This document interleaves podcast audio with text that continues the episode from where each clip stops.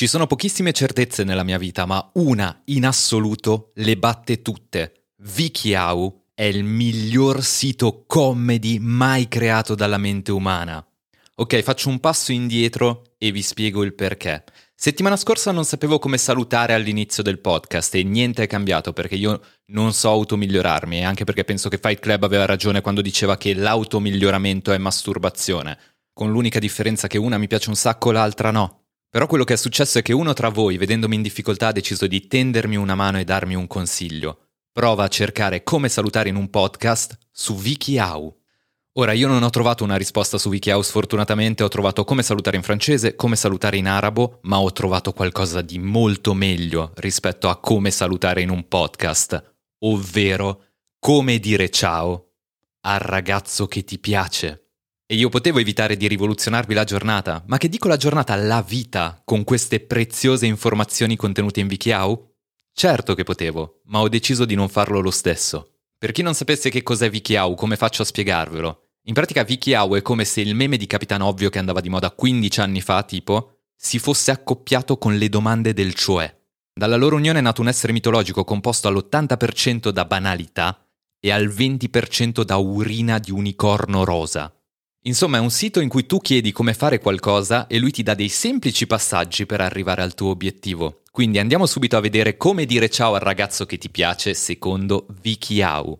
E qua vi leggo cosa dice Wikiau. Allora, dire ciao per la prima volta al ragazzo che ti piace è molto snervante. Ma una volta superato questo ostacolo, potrai iniziare a conoscerlo per dare vita a una bella amicizia o a qualcosa di più. Wikiau furbetto.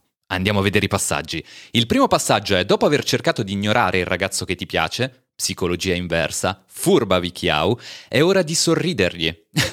sì, perché il tizio tu l'hai praticamente evitato per dei mesi perché ti piaceva, a un certo punto gli sorridi a caso, secondo Vichiau.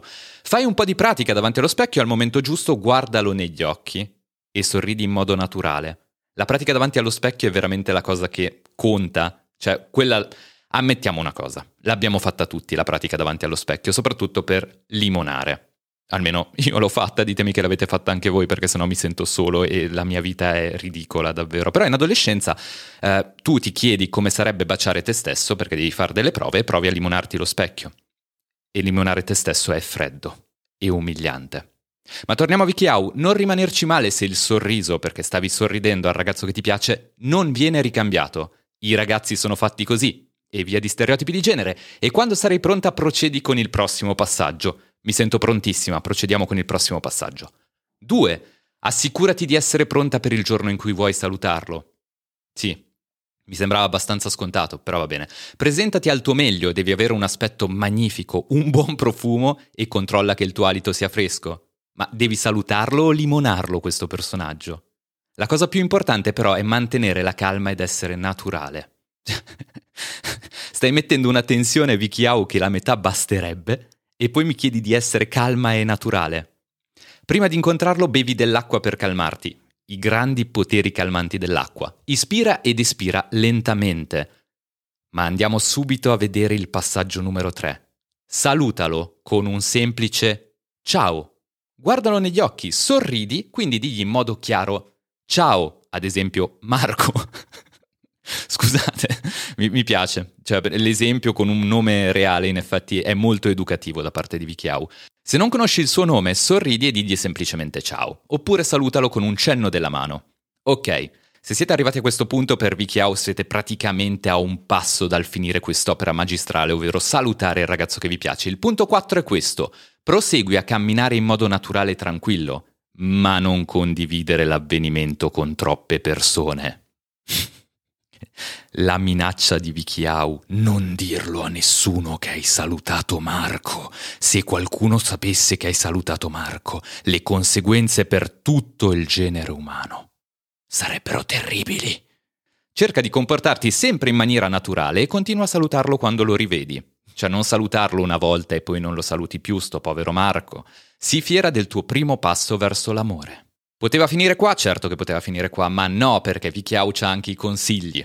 Non dirgli ciao in modo timido o con voce bassa. tantomeno urlando. Sii chiara il più naturale possibile. Qualunque cosa accada è probabile che tu penserai di aver sbagliato tutto, soprattutto se hai messo in pratica i consigli di Vichiau. Renditi conto che lui non ha analizzato il modo in cui hai detto ciao, ma si è concentrato solo sul tuo saluto e su cosa significa.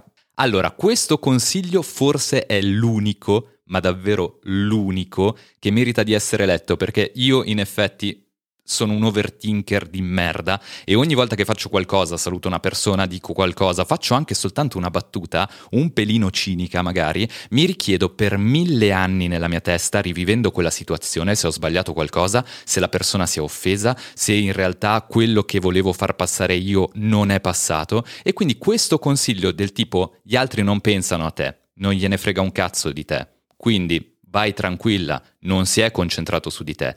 Probabilmente stava pensando a tutt'altro Marco, cioè al fatto che voleva farsi la tua amica.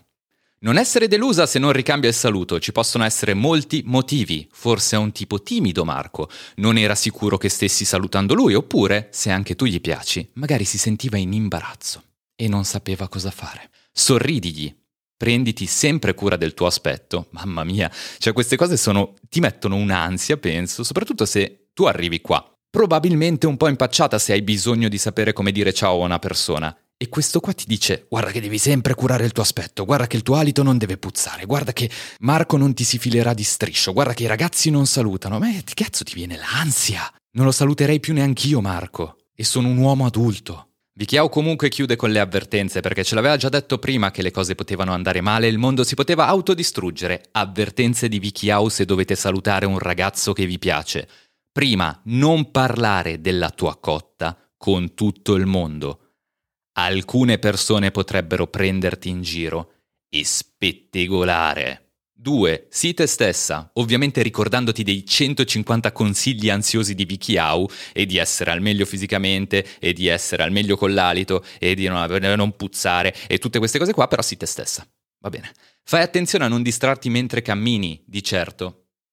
Non vorrai inciampare. Grazie Vichiau, sigla. Spirito Cinico, un podcast di Ale von Flue. Ciao crostatine, ciao bestie e benvenuti a Spirito Cinico. Avete sentito la sigla non è cambiata perché sono un pigro di merda, però ho deciso di cambiare il modo in cui vi saluto. Volevo dare spazio sia alle crostatine che alle bestie. Non ci sono differenze a livello di genere, né a livello di età, né a livello di qualsiasi cosa immaginiate. Semplicemente potete decidere se appartenete al team crostatine o al team bestie. Io personalmente apparterrei al team bestie perché le bestie spaccano. Sì, lo ammetto, sto cercando di far finta di niente per evitare il tema della mia pigrizia, che penso che i ricercatori potrebbero studiare. Ci sarebbe veramente tanto, tanto materiale umano da capire nella mia pigrizia, però i ricercatori decidono di fare altre ricerche. Nello specifico, Focus, prima mi ha stupito con un articolo, è uscito stamattina. In pratica quello che ci dice Focus è che i dinosauri si facevano di LSD. I dinosauri erano dei fattoni.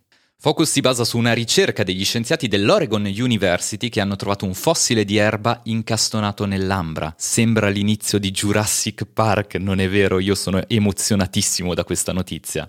Su questo filo d'erba gli scienziati hanno trovato un fungo ormai estinto, ma che ingerito ha gli effetti simili all'LSD. E a me fa sempre ridere quando leggo queste notizie perché mi chiedo come fai a sapere che è ingerito dagli stessi effetti dell'LSD? E la risposta scontata è Ale, sono degli scienziati, ci sarà un principio attivo, quel principio attivo dà degli effetti simili all'LSD o è un principio attivo simile a quello dell'LSD e quindi risolto il mistero. Ma ormai è troppo tardi perché la mia fantasia invece mi dice l'hanno mangiato. Per sapere che ha gli stessi effetti dell'LSD dovevano sicuramente averlo mangiato e deve averlo mangiato un ricercatore che ha già provato l'LSD. Mi pare logico. E quindi subito dopo mi immagino questo ricercatore che va dal suo capo, ovvero dal professore che sta gestendo questa ricerca, e gli dice Professore, professore, abbiamo una notizia sconvolgente. Um, ok, James, piccolo nerd, non ti ho mai visto così eccitato, dimmi pure. Allora, allora praticamente c'è, c'è un, un, fungo sul, sul, filo d'erba, cioè, e quando, quando tu lo mangi ha gli stessi effetti dell'LSD. James, um, hai mangiato il fungo presente sul filo d'erba? Uh, non sono affari tuoi. Chiudi quelle cinque bocche.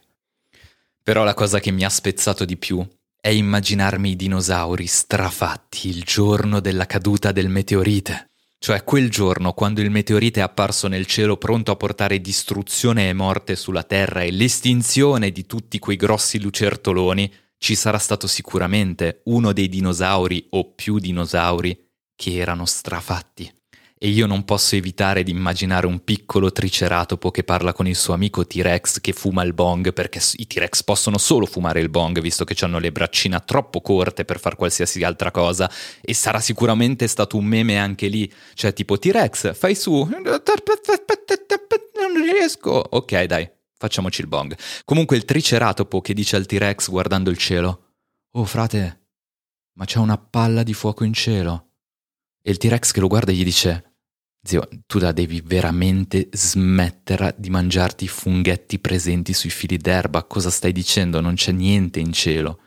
Poi il T-Rex si gira e vede questa grossissima palla di fuoco nel cielo e sa che è spacciato perché non è mai successa una cosa del genere. Si gira verso il triceratopo e dice: Riempio il bong? Comunque non so voi, ma ormai a me non stupiscono più queste notizie. In realtà non mi stupisce più nulla, cioè viviamo in un mondo in cui i cani hanno un autobus tutto per loro. Cioè, qua da noi no, ma in Alaska c'è una coppia di istruttori per cani che ha creato questo servizio di autobus per cani per portarli in pratica in un grosso prato e farli fare una passeggiata tutti assieme. Loro sono specializzati nella socializzazione tra cani e quindi quello che fanno è tenere i cani delle persone che in quel momento non hanno la possibilità di tenerli a casa, sono dei dog sitter fondamentalmente, e portarli in giro, fargli fare delle attività. Hanno fatto addirittura il capodanno per cani meraviglioso con champagne per cani. Non ho idea di cosa sia, ma vorrei provarlo, non so perché. Anzi, forse no, non ho mai mangiato neanche il cibo per cani, quindi perché provare lo champagne per cani? Un po' lo vorrei provare, lo ammetto. E dei croccantini a forma di panettone. Comunque è una roba veramente fantastica, ci sono tutti questi cani iper felici all'interno di questo autobus e sarebbe un video che, di quelli che ti mettono il sorriso, no? Almeno a me che piacciono i cani mi doveva mettere il sorriso e invece mi ha messo un sacco di ansia.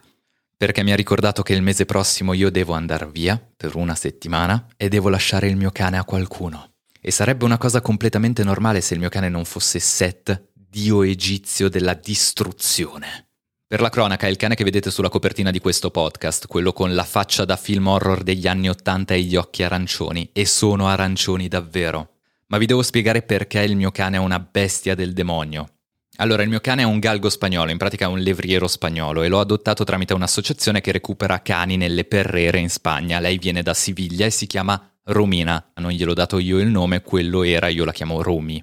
È un cane dolcissimo con gli esseri umani, ma quando incontra un altro cane diventa una messaggera dell'Apocalisse e mi disonora davanti a tutti i miei vicini. E non mi dite portala da un'addestratrice, perché l'ho portata da un'addestratrice. L'addestratrice mi ha guardato e mi ha detto il tuo cane è rotto. Nemmeno l'addestratrice sapeva cosa c'era che non andava. Vabbè, a parte questo, oltre a essere figlia unica perché non può avere fratelli, sorelle, amici, almeno di versione canina, è riuscita a rompermi una spalla, distruggermi una porta, e farmi mettere in dubbio il mio amore per gli animali. Ma questo non è neanche il motivo per cui mi ha messo l'ansia vedere la notizia dell'autobus per cani. Quello che mi ha messo l'ansia è che mi ha fatto sorgere il ricordo del primo viaggio in macchina che io ho fatto con il mio cane. La storia è questa, dobbiamo andare in montagna, è il primo viaggio che faccio col mio cane, ma io so che devi evitare di dargli da mangiare prima di partire in macchina perché c'è il rischio che stia male. Ok, le do da mangiare 6 ore prima. Mi sembra un tempo sufficiente ma a lei a quanto pare no. Quindi partiamo, niente, a lei piace anche la macchina, quindi non dà fastidio, non si lamenta, va tutto a gonfie vele, fino a quando arriviamo su un tornante per arrivare in montagna. Io sono dietro in macchina per darle un occhio e vedere che non stia male nel tragitto, ma a un certo punto lei mette il suo muso accanto al mio poggiatesta e io vi giuro vedo la scena più orribile che io abbia mai visto. E io guardo un sacco di film horror, quindi se vi dico che era la scena più horror che io abbia mai visto, è vero. In pratica mi giro verso di lei, lei apre la bocca come un alligatore, ma a 180 gradi tipo, e dalla sua bocca cominciano ad eruttare un mucchio di croccantini. Era una scena dell'esorcista versione cani. E questa scena qua dura per 15 secondi, tant'è che io a un certo punto mi dico: Ma io non le ho dato così tanti croccantini da mangiare, stanno arrivando da un altro universo. Si è aperto un varco nello spazio-tempo e ci sono tante romine in altri universi che stanno vomitando croccantini insieme alla mia romina in questo universo, creando una sorta di geyser di croccantini che non finirà mai. Che poi la cosa più tragica è che la macchina non era neanche mia. Ma visto che il mio cane del demonio non può giustificarsi da solo, ti devi giustificare tu per lui e farci la figura dell'idiota perché sembra che l'hai caricata a molla di croccantini prima di partire, quando tu non l'hai fatto. È lei che vomita dal metaverso. Vabbè, comunque siamo riusciti fortunatamente a fermarci, a trovare una fontanella e a pulire alla belle meglio la macchina. E abbiamo ripulito anche il mio cane, anche se a un certo punto io ve lo giuro ho pensato anche, vabbè, è sporco, non riuscirò a salvarlo, va buttato. E mi sono sentito in colpa per dei giorni per l'odore che è rimasto in macchina, vabbè, uno schifo. Ma in fondo io Romy l'amo alla follia tanto da farla diventare la copertina del mio podcast e questo ci insegna una cosa importantissima. Quando ami qualcuno, probabilmente un giorno la vedrai vomitare come un geyser. Quindi pensateci bene quando decidete di salutare qualcuno applicando i consigli di Vichiau. E per oggi direi di fermarci qui, crostatine, bestie, io vi ringrazio tantissimo di aver ascoltato questo episodio e ci sentiamo al prossimo, ciao!